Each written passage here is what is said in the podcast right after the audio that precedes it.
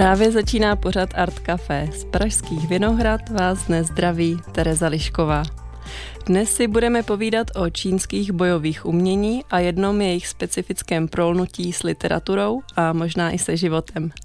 Pozvání k rozhovoru přijal Petr Vrána alias Laoma, starý kůň.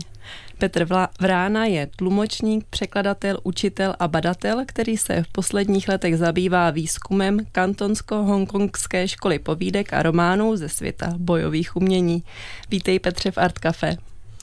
Dobrý den, ahoj, nejhou. Ahoj, hao.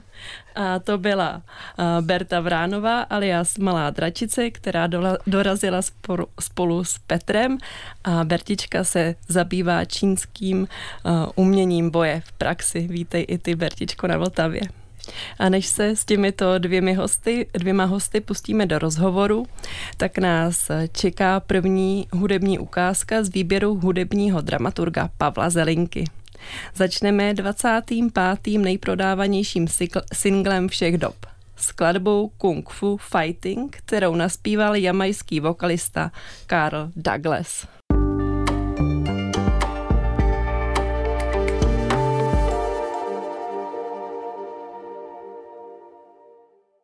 To byl Carl Douglas a skladba Kung Fu Fighting, která byla vyhlášená největším jednorázovým úspěchem muzikanta ve 20. století. Douglasovi se totiž na tento úspěch už nikdy nepodařilo navázat a vy posloucháte Art Café pořad, ve kterém jsme se dnes vydali proskoumat příběhy ze světa čínských bojových umění. Na průzkum se vydáváme spolu s Petrem Vránou a Bertou Vránovou. Petře Berto, vy jste žili v Jižní Číně ve městě Kanton sedm let. Před dvěma lety jste se vrátili zpět do Evropy. Vydali jste se do Jižní Číny právě kvůli čínským bojovým uměním? Petře? Čínská bojová umění byl jedním z důvodů, proč jsme se do Číny přestěhovali. Možná ještě důležitější důvod, motivace, proč jsme se přesunuli do Číny, tak eh, byla moje práce, protože už vlastně v onom roce 2013, eh, kdy jsme odlétli do Číny, tehdy bylo Bertičce, nepletuli se 8 měsíců, tak jsem pracoval jako průvodce a tlumočník no a předtím jsem musel cestovat eh, tam a zpět, že jo, létat mezi Čínou a Českem.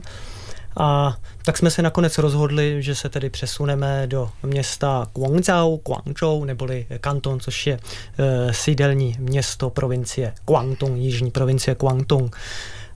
A možná ještě dalším nemalým důvodem byla taky naše vášeň pro čínský čaj a obliba kantonské kuchyně, zejména svačinek dim sum, to, jsou, to jsou takový ty různý eh, taštičky, mm-hmm. knedlíčky, bochánky, však víš. Když eh, se zastavíme právě u těch čínských bojových umění, tak ty si, Berto, začala cvičit eh, právě tam jako malá. Už je to tak? Já jsem od pěti let začala cvičit v Číně. cvičili jsme v parku styl Coilejfat. Cvičili tam děti, vel, velké děti i malé děti, takže děti různých věkových kategoriích a pak jsem začala ještě chodit k jednomu sifu, a kde jsem cvičila styl Hong a pak jsem ještě s rodičema jezdila na sever k jednomu sifu cvičit styl Coj. Takže si potkala v Číně i několik mistrů bojových umění. Ano. A cvičila si s nimi. Petře, ty se zabýváš příběhy ze světa čínských bojových umění, které vycházely od 30. do 60. let 20. století jde o specifický žánr nebo subžánr. Ty se zabýváš příběhy, které vycházely na pokračování v kantonských a hongkongských periodicích, tedy na jihu Číny. Vzpomínáš na okamžik, kdy se s, s těmito příběhy, které pak vznikaly v různých formách, setkal poprvé? No, e, nespomínám si přesně, kdy jsem e, poprvé zakoupil nebo nahlédl do nějakého sešitového vydání onoho románu té kantonsko-hongkongské školy ze světa umění boje, ale s těmi samotnými příběhy jsem se setkal už dřív, předtím, než jsme vlastně odletěli do Číny. Totiž jsem vlastně, že jo, já jsem cvičil u mého staršího bráchy Pavla Macka, který dodnes vede slavnou školu stylu Hong, Practical Hongkin a e, mistři tohoto stylu, historičtí mistři tohoto stylu, jsou hlavními protagony, nebo jsou tedy hlavními postavami, jsou protagonisti e, mnoha příběhů, Eh, kterými, které já tedy, na kterými bádám, na příběhu těch kantocko-hongkonské školy. Takže s těmi příběhy jsem se setkal už dříve, ale teprve potom, co jsem se dostal do Číny, eh, osvojil jsem si taky základy eh, kantonštiny, pak jsem se jí začal věnovat ještě více, tak jsem mm, tedy začal víc zkoumat periodika a různá sešitová knižní vydání těchto příběhů. A takže poprvé si o těch eh, protagonistech eh, příběhů slyšel jako cvičenec eh, bojových umění. Ano, jistě. Jo, tak já jsem začal pod vlivem staršího bráchy už ani nevím, kdy to bude dobře, 20 let naspátek, cvičit bojový styl Hong. Tady možná by bylo dobré upozornit na to, že čínská bojová umění na západě většinou označovaná jako kung fu, eh, což je vlastně eh, výraz, který eh, se, který se rozšířil, řekněme, od nějakých 70. let minulého století dále. Jo, v Číně jinak se čínská bojová umění, umění označují pod různými termíny, jako je wushu. V tom první polovině 20. století to mohlo být kuoshu. V čínských klasických románech to je například wu jako umění boje a tak dále.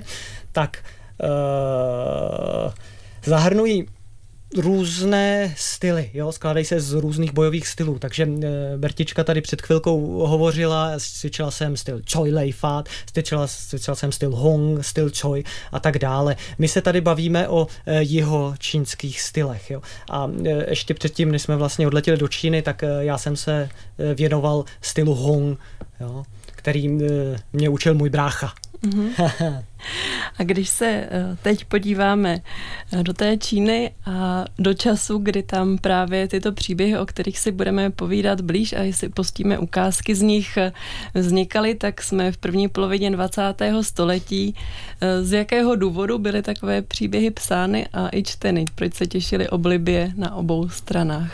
Ano, to je dobrá otázka je třeba si uvědomit, že vlastně v, té, v první polovině 20. století e, se formuje v Číně e, národní identita a tak e, řada těch příběhů má poměrně výrazný vlastenecký náboj.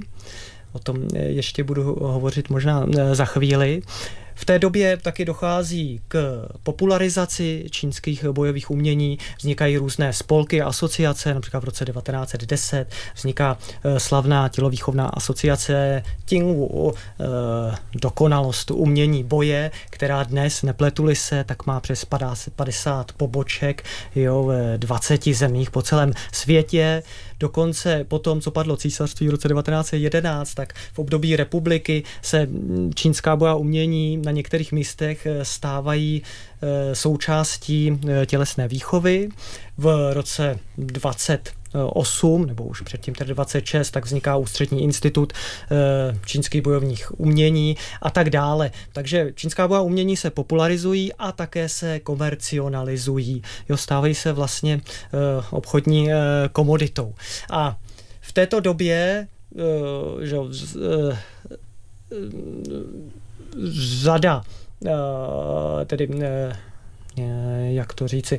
No, v této době tedy eh, se i lidé ve městech začínají věnovat více čínským bojovým uměním a Eh, otvírají se tedy školy bojových umění a píší se i příběhy o umění boje. Uh, oni tedy už se eh, píšou dříve, nejen ve těch 30. letech, v tom subžánu, který já zkoumám, ale příběhy, ve kterých je tematizován samotný boj, nebo mhm. tedy to umění boje, tak vznikají teprve ve 30. letech. A samozřejmě souvisí to s dobou situací. Já bych tady hlavně zvýraznil tedy ten vlastenectví, nacionalismus, po případě i tu komercionalizaci. Mm-hmm. To byl takový eh, první vstup eh, tady do toho prostředí eh, příběhu z Číny. Abychom si ty příběhy, tento literární subžánr, o kterém si tu dnes povídáme, dokázali lépe představit, tak si poslechneme krátkou ukázku, kterou si pro nás Petře vybral a také si ji přeložil. Půjde o ukázku z románu na pokračování. Odkud ukázka pochází a kdo v ní vystupuje? Ano, to je uh, ukázka z uh, slavného románu jednoho ze zakladatelů té kantonsko-hongkongské školy povídek a románů ze světa umění boje, zkráceně tedy příběhy ze světa umění boje. Jejíž autorem je tedy uh, Zhu Zhai, jeden uh, tedy ze zakladatelů této školy. A román se nazývá uh, další, nebo překladu, volném překladu další osudy e, velkého mistra jeho čínských bojových umění e, Wong Fei Hunga. Tady možná na tomhle místě by bylo dobré podotknout, že Zhu Yijai, ten samotný autor, tak sám se, sám byl tedy cvičencem stylu Hong. Jeho učitelem byl mistr Lam Sai Wing, o kterým Eh, možná ještě bude řeč. A učitelem právě tohoto mistra Lamsai Winga byl Wong Fei Hong. Jo, eh, Wong Fei Hong mm, narodil se někdy 1950, pardon, 1856 a zemřel údajně 1925.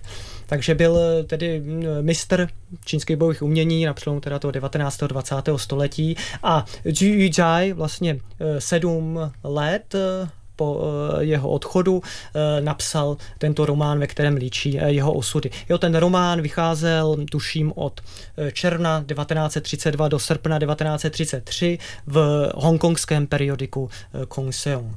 A e, tahle ukázka je zajímavá, jako hezky charakterizuje samotný ten subžánr, protože vlastně je to e, scéna, e, ve které, ve které druhý tlouštík, což byl druhý syn zmiňovaného Wong Fei Honga, se utká s ostřížem Leungem a je tam popisovaný souboj. Soubojové scény jsou jedním z charakteristických znaků tohoto subžánru. Já jsem ráda, že si v tom představení neřekla, jak ta ukázka dopadne, ta situace a my si ji teď pustíme. Druhý tlouštík si měřil síly s ostřížem Leunem. Ostříž se vrhl do útoku, zatímco tlouštík zaujal obraný postoj.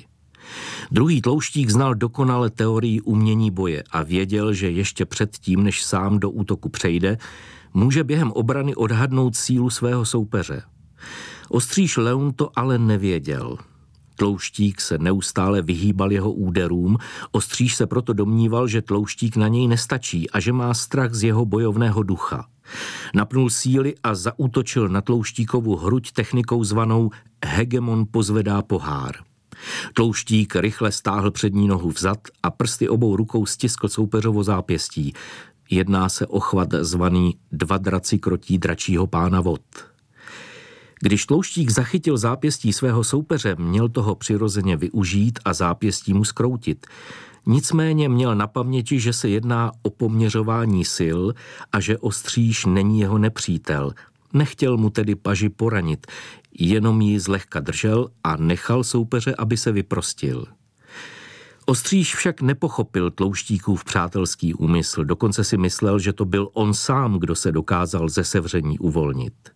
Znovu se na tlouštíka vrhl a zasypával ho levými i pravými zvedáky. To je technika boje zvaná božské dělo střílí z obou stran. Tlouštík jeho údery srážel, do protiútoku však stále nepřešel.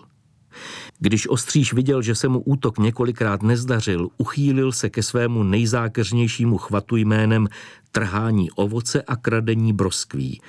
Dvěma prsty pravé ruky zaútočil s cílem vydloubnout tlouštíkovi oči a levou rukou hrábnul po jeho přirození. Tlouštík rychle ustoupil, otočil se, kontroloval technikou zvanou tygr švihá ocasem a vodorovně sekl rukou do protivníkova trupu. Ostříž Leun okamžitě jeho pohyb vykryl, na to pokrčeným loktem udeřil do tlouštíkovi hrudi. Ten vytočil horní část trupu, ustoupil do strany, stlačil loket svého protivníka za použití techniky zvané drápy černého tygra, načež okamžitě zaútočil porazem zvaným zaháknout z dola a zatáhnout z hora. Ostříž Leun, jenž se uměním boje nemohl Tlouštíkovi rovnat, nedokázal tomuto útoku vzdorovat. Tlouštík mu nohu podrazil a on se skácel na podlahu kajuty. V ukázce jsme slyšeli, eh, jak příběh, kousek příběhu o stříži Leunovi a druhém Tlouštíkovi a ukázku pro nás načetl kolega eh, Libor Vacek. Petře a Berto, vy jste byli schopni během toho, co jsme eh, poslouchali, popis toho souboje rekonstruovat tu situaci konkrétními pozicemi a údery. Bertičko, jsou pro tebe příběhy o o kterých si tu dnes povídáme, eh, zajímavé nebo raději čteš jiné příběhy? Mm, dnešní příběhy, o kterých si tu povídáme, nejsou pro mě zajímavé. Raději fantasy pohádky, třeba jako je Harry Potter. Ale občas se, se s rodiči díváme na různý kung fu filmy, které mě někdy baví a někdy ne. A když eh, posloucháš eh, i ten příběh, i když pro tebe není tak zajímavý nebo čteš, eh, tak vybavují se ti ty konkrétní pozice, které jsou tam popisované? Mm, někdy někdy ne, protože nějaký pozice taky neznám. A pro tebe je to, Petře, něco trošku jako kung fu film, když to slyšíš, že vidíš před očima, nebo když to čteš, překládáš, vidíš před očima ten konkrétní souboj? Eh, ano, jistě a dokonce si myslím, že to je i nezbytné, pokud to chce člověk eh, vhodně přeložit. Proto je to taky eh, jedno z úskalí překladů, protože ten, kdo se nezajím, nezabývá čínským bojem uměním, konkrétně třeba v tomto případě je to ten styl Hung a řada těch technik, jako je, že drápy černého tygra, nebo zaháknout z dola, zatáhnout z hora, tak vlastně pochází z toho, z onoho daného stylu.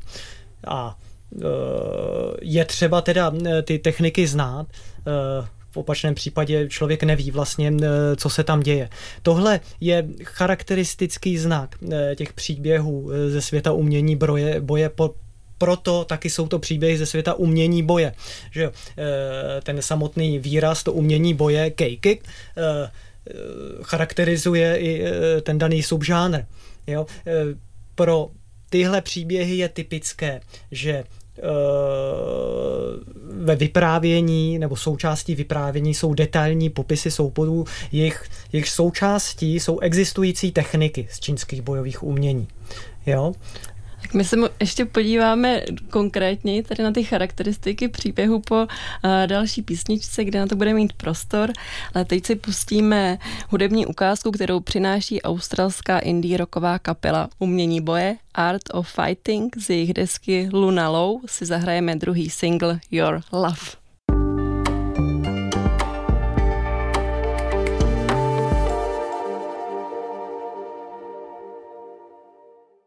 To byl single Your Love od kapely Umění boje.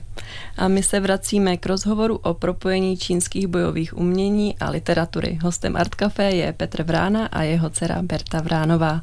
Společně si povídáme o kantonsko-hongkongské škole povídek a románů ze světa bojových umění.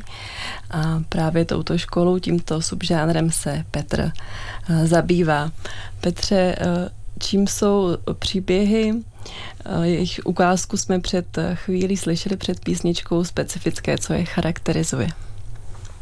Ano, tak eh, mezi charakteristické rysy eh, kantonsko školy povídek a románů ze světa umění boje patří už jsem zmiňoval detailní popisy soubojů, které tvoří důležitou součást vyprávění.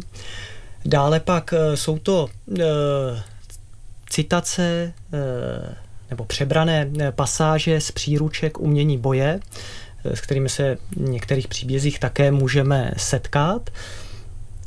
Třetím důležitým charakteristickým znakem tohoto subžánru je důraz na historicitu. Řada autorů této školy zdůrazňuje nebo akcentuje historicitu osob a událostí. Nezapomene v většinou v nějakém úvodním slově, v předmluvě k nějakému románu zmínit, že to vyprávění slyšeli od nějakého dobového mistra umění boje a že vše, co zaznamenávají, tak je dle tedy skutečnosti, takže se jedná o záznam, o pravdivý záznam skutečnosti. A jak se na to díváš ty jako vědec, badatel?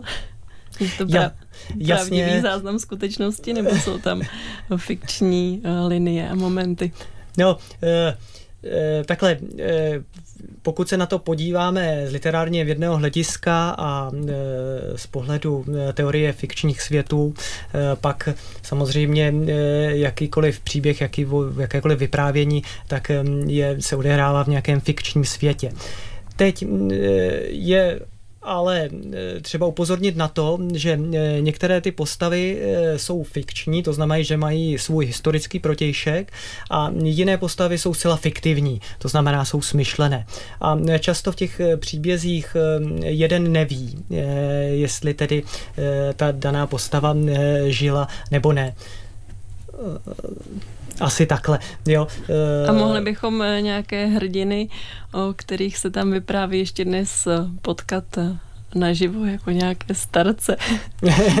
jo, no tak nepletuli se Lamsai Wing, eh, odešel v roce 1943 eh, a i ty další mistři, o, o kterých tedy eh, psali autoři kantonsko-hongkongské školy, už nejsou mezi námi, ale samozřejmě jejich následovníci mm-hmm. eh, nebo cvičenci toho daného eh, stylu boje, eh, boje eh, stále žijí.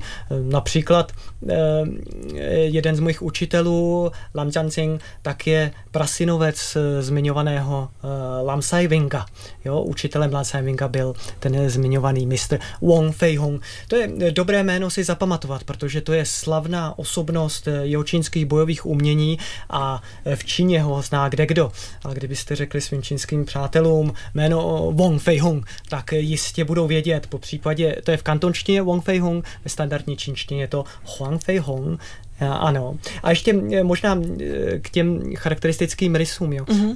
bych doplnil, že mm, taková, takový jeden čtvrtý specifický znak, že ty příběhy jsou psaný, některé z nich, některé z nich jsou psané jazykovým rejstříkem sám Kaptaj, což je vlastně směsice literárního jazyka Wenyan, hovorového jazyka literatury Paihua a kantonštiny. Takže to je, eh, to je úžasné. Eh, samozřejmě ten pro český, překladatele. No a zejména pak pro překladatele. Jo, s kantonštinou se většinou setká člověk v promluvách postav, jo, mm-hmm. které no, má jako svoje jistě funkční využití, takže vyjadřuje třeba lépe expresivitu nebo postojovou modalitu a tak dále.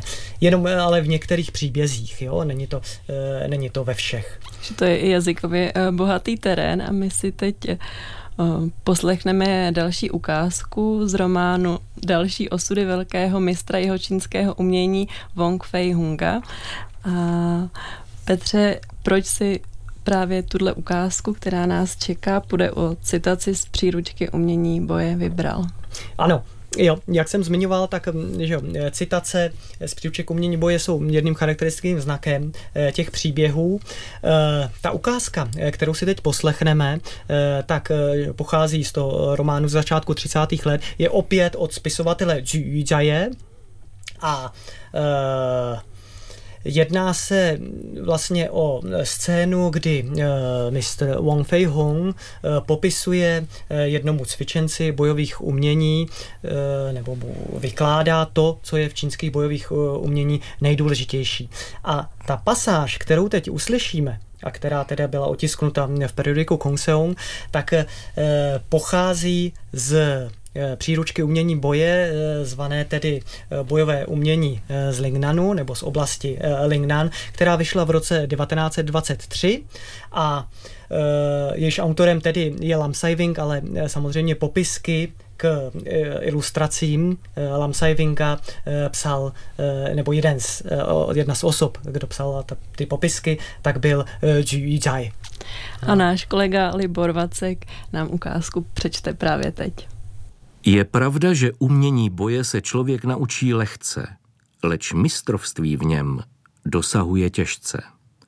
Nejdřív je třeba, aby porozuměl příslušným zásadám a cvičil dle patřičných pravidel. Teprve pak může přidávat na síle, zkoumat bojové použití a rozvíjet se v dalších dovednostech. To znamená, že by se měl snažit pochopit principy příčně přímo, pohlcení, vyplivnutí, nadzvednutí, poklesnutí a přísun, odsun, výstup, vstup. Dále ovládnout tajemství čtvera dokonalostí, osvojit si metodu pěti bran, uchopit formu osmi směrů a rozeznat cesty života a smrti. Potom můžeme hovořit o úspěchu. Tak eh, Petr právě říkal, že to je velmi zajímavá pasáž, eh, ale už jsem si nestihla vyslechnout ten komentář, tak se o něj poděl i mm, se všemi. No, eh, ona je zajímavá tím, že tedy jejím autorem je samotný mistr mm-hmm. Lam Sai Wing a a tvoří z velké části odborná terminologie eh, z oblasti čínských bojových umění, takže eh, možná pro posluchače je z velké části nesrozumitelná.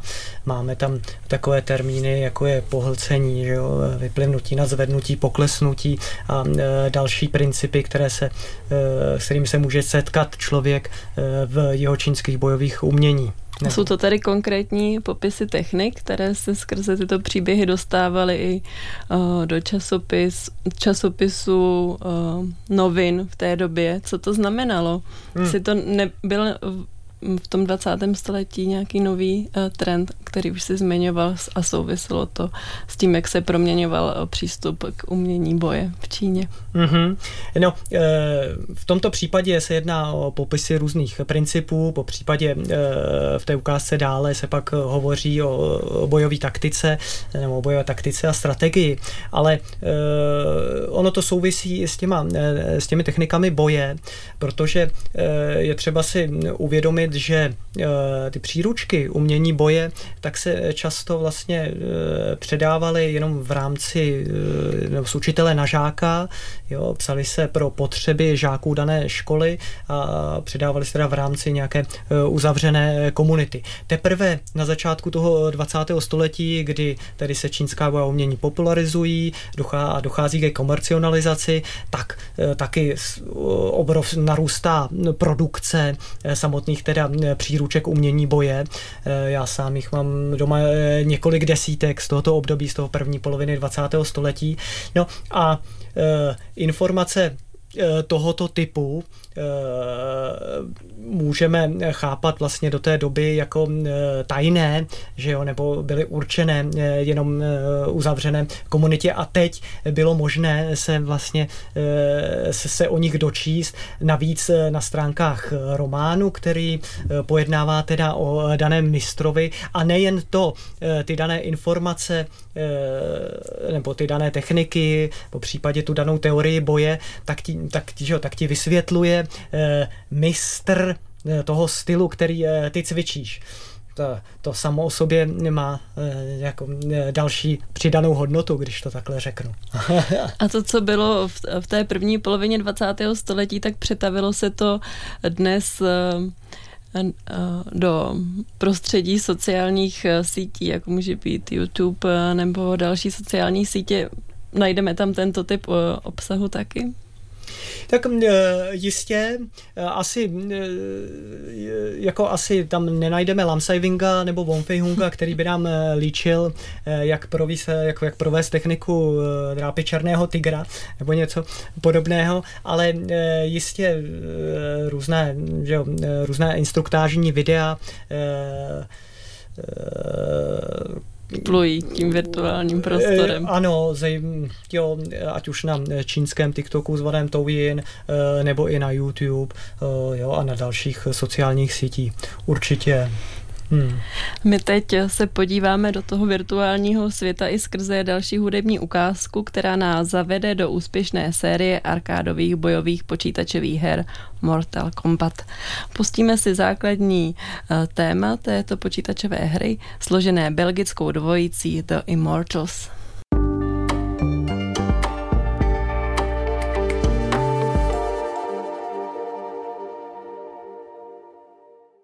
To bylo základní téma počítačové hry Mortal Kombat ve středověké úpravě. Posloucháte Art Café s Petrem Vránou a Bertou eh, Vránovou. Vidíte v sestavách čínských bojových umění krásu, podle čeho poznáte, že se vám daná sestava líbí, že jich chcete cvičit, eh, nebo že ji cvičí někdo jiný a můžete si říct, wow, to je krása. Berto. Mm, a mně se nejvíc líbí ty sestavy, ve kterých se vydávají různé zvuky, které jsou jako zvuky různých zvířat, třeba mm-hmm. opice a tak dále. A taky se mi líbí sestavy, které jsou ladné a vypadají občas trošku jako tanec. A ty umíš ty zvuky dělat při té sestavě? Uh, někdy jo, někdy ne. V nějakých sestavách to je. Ani fášang 发生，就是做加拳可以。我不要。ve stylu Choi Aha. se vydávají různé zvuky, které připomínají třeba opici uh-huh. a, a tak podobně. Ve stylu Choi Lei Fat se vydávají zvuky pro tedy posílení, pozvednutí bojového ducha, uh-huh. například. Tigr. Například uh. zkus nějak. Wow! Ua, jo? Jako nebo když člověk kopne, Aha. tak vydá zvuk tak. Nebo a, když, to je těžké bez toho pohybu, že? Jasně, když udeří, uh, tak je to jak a další. Jo, ale... ale asi je dost podstatné to dělat s tím pohybem, protože právě v tu chvíli uh, to má ten význam a je to na, tém, na tom správném místě. Petře, ty vidíš krásu v těch bojových umění? Uh, jistě. V těch sestavách? Uh, určitě. Uh, na, že jo, na sestavy čínských bojových umění lze nalížet, nahlížet z různých pohledů. Uh, jeden, nebo je dobré třeba si uvědomit, že mají svoji estetickou a vlastně i kulturní hodnotu. Konec konců dneska se v Číně čínská bojová umění někdy neoznačují jako wu shu. Jo, to wu, ten znak pro boj, se čte jako Wu ve standardní čínštině, ale označují se jako Wu Shu, což je úplně ní stejně, protože je to stejný tón. A nemohla akorát... jsem se zasmát na tomu to mrzí mě to. akorát je to teda jiný znak, je to znak pro tanec, takže se někdy mhm. označují jako taneční umění a někdy to má samozřejmě i negativní konotace, protože zejména dnes v Číně ale i v zahraničí se čínská bojová umění eh, cvičí eh, kvůli eh, zdraví a kondici, nikoliv kvůli sebeobraně, po případě tedy boji.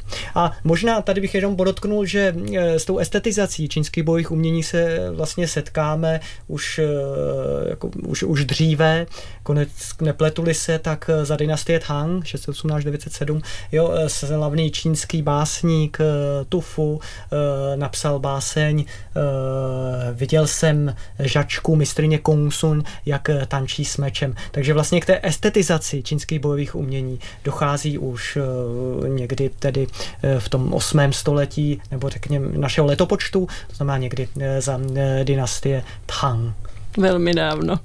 A my jo. se teď eh, podíváme do jedné ze situací, o, které, o kterých se tady dnes eh, povídáme konkrétně. Máme tady připravenou třetí ukázku, kterou nám přečte kolegyně Martina eh, Kolajová a půjde o střípek z povídky Tygr a jeřáb. Petře, krátce, o čem povídka je, nebo možná spíš v čem je její kouzlo. Mě zaujalo například i to, že v ní vystupuje žena. Ano, Jo, to je eh, jedna z mála protagonistek e, příběhu ze světa umění boje. A mm, je to slavná, slavná postava v dějinách čínských bojových umění Fong Wing která údajně dle tedy jedné verze vytvořila sestavu zvanou tygr a jeřáb. To je možná nejslavnější sestava bojového stylu Hong, o kterém už jsme tady několikrát mluvili. A e, poslechněme si nejdřív ukázku, jak ti možná pak řeknu. Tak a? pojďme na ukázku. Když jsem jednoho dne sušila před klášterem sezam, z čista jasna přiletěl bílý jeřáb. Byl vyšší než člověk, ladně dosedl přímo do sezamových semínek, vykračoval si sem a tam a všude po něm zůstával trus. Ten pták se mi protivil. Popadla jsem tyč a šla ho odehnat. Jak jsem ale mohla tušit, že se mě ten jeřáb nebude ani trochu bát? Oháněla jsem se po něm tyčí, on ale roztáhl na obranu křídla nebo se mému úderu vyhnul. Občas dokonce přešel do protiútoku a sekal po mně svými pařáty. Útočila jsem na něj vší silou, ani jednou jsem ho ale nedokázala zasáhnout. Opravdu mě to překvapilo. Lámala jsem si hlavu nad tím, jak je možné, že ten velký jeřáb dokáže odrážet moje rány a byla jsem tím ohromena. Ještě jsem ale nevěděla, jaké tajemství se v tom skrývá. Od té doby přilétal pravidelně každý den a já jsem ho každý den odháněla. Vůbec se ale nebál a nepřestával se mnou zápasit. Takhle tomu bylo nějakou dobu a já jsem postupně pochopila, že Jeřábovi úhyby a výpady se nijak neliší od technik v bojových uměních. Napodobovala jsem proto jeho postoje a pohyby a po několika měsících usilovného cvičení jsem je začlenila k technikám napodobujícím pohyby tygra, které jsem už znala z dřívějška. Jeřáb pak přestal přilétat a už se víckrát neobjevil. Vytvořila jsem sice sestavu, abych se dokázala ubránit. Denodenně ji cvičím. Nevím ale, jestli to, co jsem vytvořila, vůbec k něčemu je. Petře, tak eh, co bys dodal k té ukázce nebo k eh, celé té eh, povídce? Již část před pár vteřinami slyšeli. Ano. To, to je vlastně příběh, který, nebo tady tu epizodu vypráví Fong Wing vypráví Hong Hei Kunovi a Hong Hei Kun je obecně považován za zakladatele stylu Hong. Eh, někteří se domnívají, že to byla skutečná, tedy skutečný historický mistr. Patří eh, do té mm, linie tedy mistrů eh, z jižního Shaolinu. A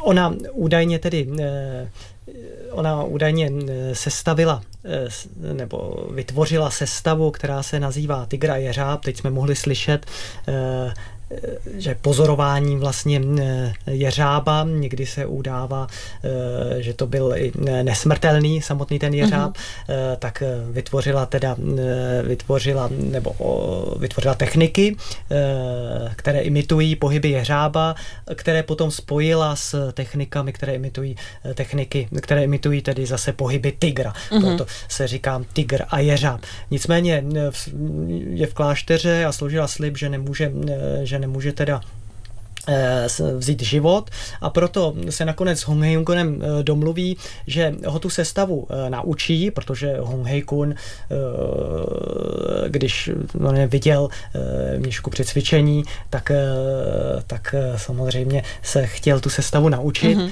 tak eh, eh, mu teda nabídne, že ji ho naučí, pokud ale tedy eh, ji pomstí. Jo, pokud ji pomstí, protože její bratr byl zabit hormotlukem nebo silákem Wuem.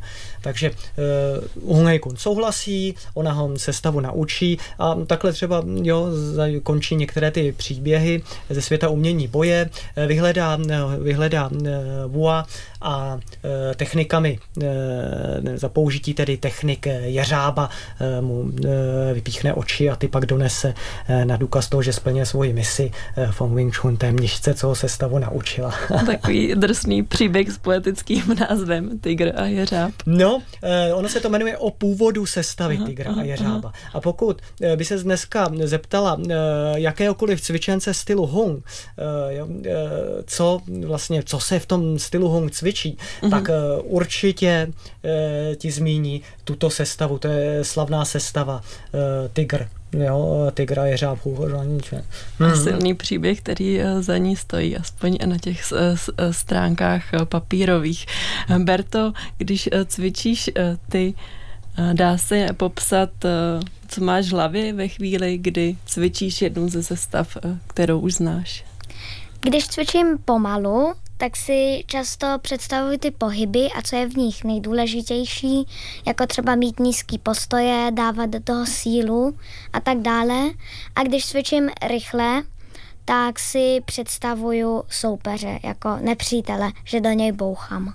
A představuješ si nějakou konkrétní postavu třeba z těch eh, příběhů, nebo je to nějaká neurčitá osoba, nebo se to různí? Mm, občas je to nějaký člověk, že nevím ani vůbec, kdo to je, Aha. ale občas je to z nějakého příběhu, třeba Voldemort z Harryho Pottera, že si představuju, že ho bouchám, nebo tak. A je ten soupeř eh, stejně vysoký jako ty, když s ním bojuješ? Uh, někdy jo, někdy, když ten pohyb jako je mm, dolů třeba, tak je vyšší než já a když naopak bouchám třeba na jeho oči, chci mu vypíchnout oči, tak je stejně vysoký jako já. Uhum, takže máš uh, celou škálu různých soupeřů, uhum. kteří k tebe můžou přicházet ve chvíli, kdy je potřebuješ, ano. když cvičíš. Petře, jak bojuješ eh, ty jako překladatel? Je to pro tebe boj nebo potěšení eh, zkoušet rozlousknout mm. si různé takové pastičky nebo jazykové záhyby, které v těch textech čekají například při překladu názvu těch jednotlivých forem, technik, pozic pohybu? Ano, ano nejen eh, samozřejmě názvy eh, technik boje, ale nebo těch bojových technik, eh, že jo, ale i různé dobové a kulturní reálie, různé že jo, aluze a citace prostě z jiný, nebo aluze na třeba starší texty, citace z některých příruček boje a zejména pak různá idiomatická vyjádření a úsloví, tak to jsou, to jsou všechno mm, trápení, s kterými se tedy překladatel potýká. Já mám eh, tu obrovskou výhodu, že mi, nebo že se můžu po každé obrátit na mého učitele eh, Dušana Andrše, který vyučuje na katedře synologie v Praze. To je eh, neuvěřitelná studnice vědomostí v mých očích. Je to nejlepší ano, tady si dovolím ten superlativ. Skutečně překladatel eh, z čínštiny v Česku a eh, ten tedy eh, mi vždy pomůže. Ač like v oblasti čínských bojových umění, tak vždy, nebo téměř vždy, já myslím, je to jeho překladatelské řešení lepší. Takže je dobrý, když má člověk se na koho obrátit. A já tedy překlad beru jako formu duchovního cvičení. Jo, je to určitá forma mm, určitá forma, eh, jak tedy kultivovat eh, svoji mysl. Když jsi tady zmínil tu akademickou uh, sféru svého kolegu z akademické půdy. Učitele. Uh, učitele. Mm. A tam na akademii se říká kolegové, ne? Kolegové, ale pro mě v mých očích ano, je... tak promiň, tak to já jsem použila pojem kolega a jasně, ty použil jasně. si pojem uh, učitel. Tak uh, zmíním uh, Univerzitu Cardiff, která má na svém programu interdisciplinární studia bojových umění, kde se potkává historie, kultura, sociologie, psychologie. My jsme dneska částečně taky udělali ponor do několika těchto sfér. Eh, mají i vlastní periodikum, knihy, pořádají konference, chybí ti takový to okruh zpřízněných eh, kolegů, učitelů, kolegyň učitelek je v našem prostředí? Uh, ano, na druhou stranu je třeba říci, že tohle je tak specifické téma, Eh, kterému se obecně i vlastně i ve světě věnuje eh, jenom malá pozornost. Jo?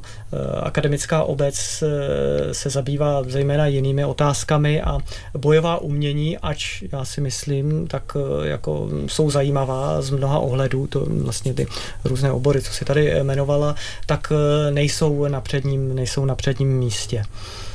Ale své místo by mít mohli. Uh, ano. ne přední.